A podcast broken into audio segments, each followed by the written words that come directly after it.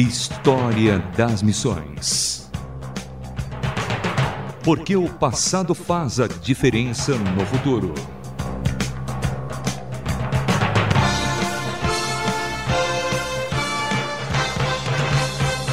Olá, sou Samuel Matos e no programa de hoje conheceremos a primeira missionária solteira no antigo Ceilão, atual Sri Lanka. Eu sou Samuel Matos e quero te convidar a estar comigo em mais um História das Missões. Elisa Agnew nasceu em Nova York, Estados Unidos, em 2 de fevereiro de 1807. Conhecida mais tarde como a mãe de mil filhas, Elisa Agnew, ainda bem jovem, decidiu se tornar missionária depois de ouvir um discurso do médico missionário John Scudder. Elisa entendeu ali as necessidades que muitas mulheres ao redor do mundo viviam e que, ao receberem as boas novas, se deparavam com o um entendimento sobre os problemas comuns entre as mulheres em diversas partes do planeta mas que ainda não tinham instrução suficiente para resolvê-los. Questões como os de saúde, de ordem psicológica, saneamento básico, economia, trabalhos domésticos e etc. Conheceremos hoje o grande trabalho realizado por Elisa Agnew no antigo Ceilão, atual Sri Lanka.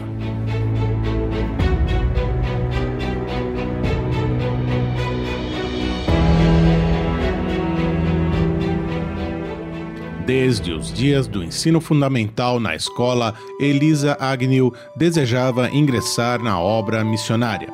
Mas, até os 33 anos de idade, serviu em sua casa, na escola dominical e na distribuição das escrituras e estudos bíblicos. Em 1839, os laços com sua casa foram cortados pela morte de seus pais. Esta situação a levou a procurar o Conselho Missionário Americano de Boston e marcar uma entrevista como candidata para missões no Ceilão.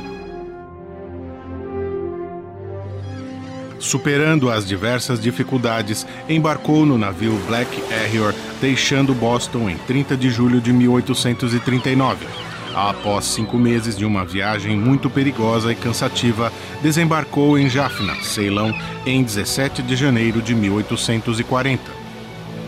No Ceilão, atual Sri Lanka, sob o Conselho Americano de Comissários para Missões Estrangeiras, Elisa Agnew iniciaria sua caminhada num país muito diferente do seu e do qual nunca mais voltaria.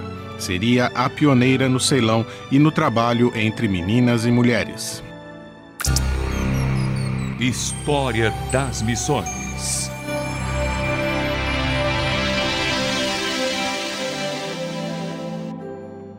Inicialmente, o trabalho principal de Agnew no Ceilão seria ajudar as esposas dos missionários sobrecarregadas de trabalho e dificuldades em um país estranho e atrasado.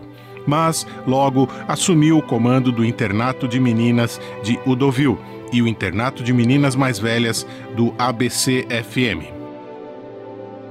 Sob sua direção, quase a metade das 1.300 meninas que ela educou se tornaram cristãs. As graduadas de Idovil retornaram às suas aldeias como esposas de homens cristãos e como professoras. As convertidas de Udovil forneceram a âncora para a pequena comunidade cristã em um campo missionário. Durante suas férias, Agnew viajava para visitar ex-alunas, dando conselhos e fortalecendo seu compromisso cristão. Ela também supervisionou mais de 40 mulheres educadoras. Era uma mulher de oração preocupada com o bem-estar espiritual de suas alunas. História das Missões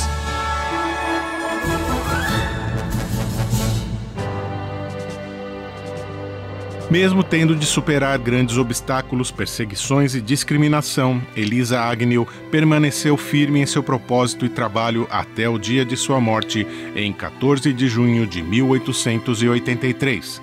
Ela foi enterrada em Odoville, perto da escola em que ela presidia. O jornal missionário Herald, de setembro de 1863, exaltou seus esforços pioneiros no Ceilão em ajudar meninas e mulheres com a seguinte citação: É em grande parte devido ao trabalho que ela foi autorizada a fazer que a educação feminina seja mais avançada no Ceilão do que em quase qualquer outro campo missionário. No Ceilão, atual Sri Lanka, Elisa Agnew passou 43 anos ininterruptos de trabalho sem descanso, exceto por umas curtas férias que gozou no sul da Índia.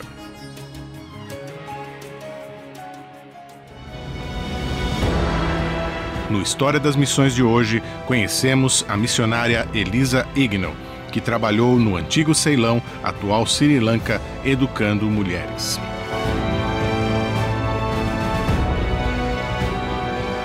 E assim vamos encerrando mais um História das Missões. Samuel Matos na locução e pesquisa. André Castilho na produção. Escreva-nos um e-mail rtm@transmundial.org.br. rtm@transmundial.org.br. Até o próximo História das Missões.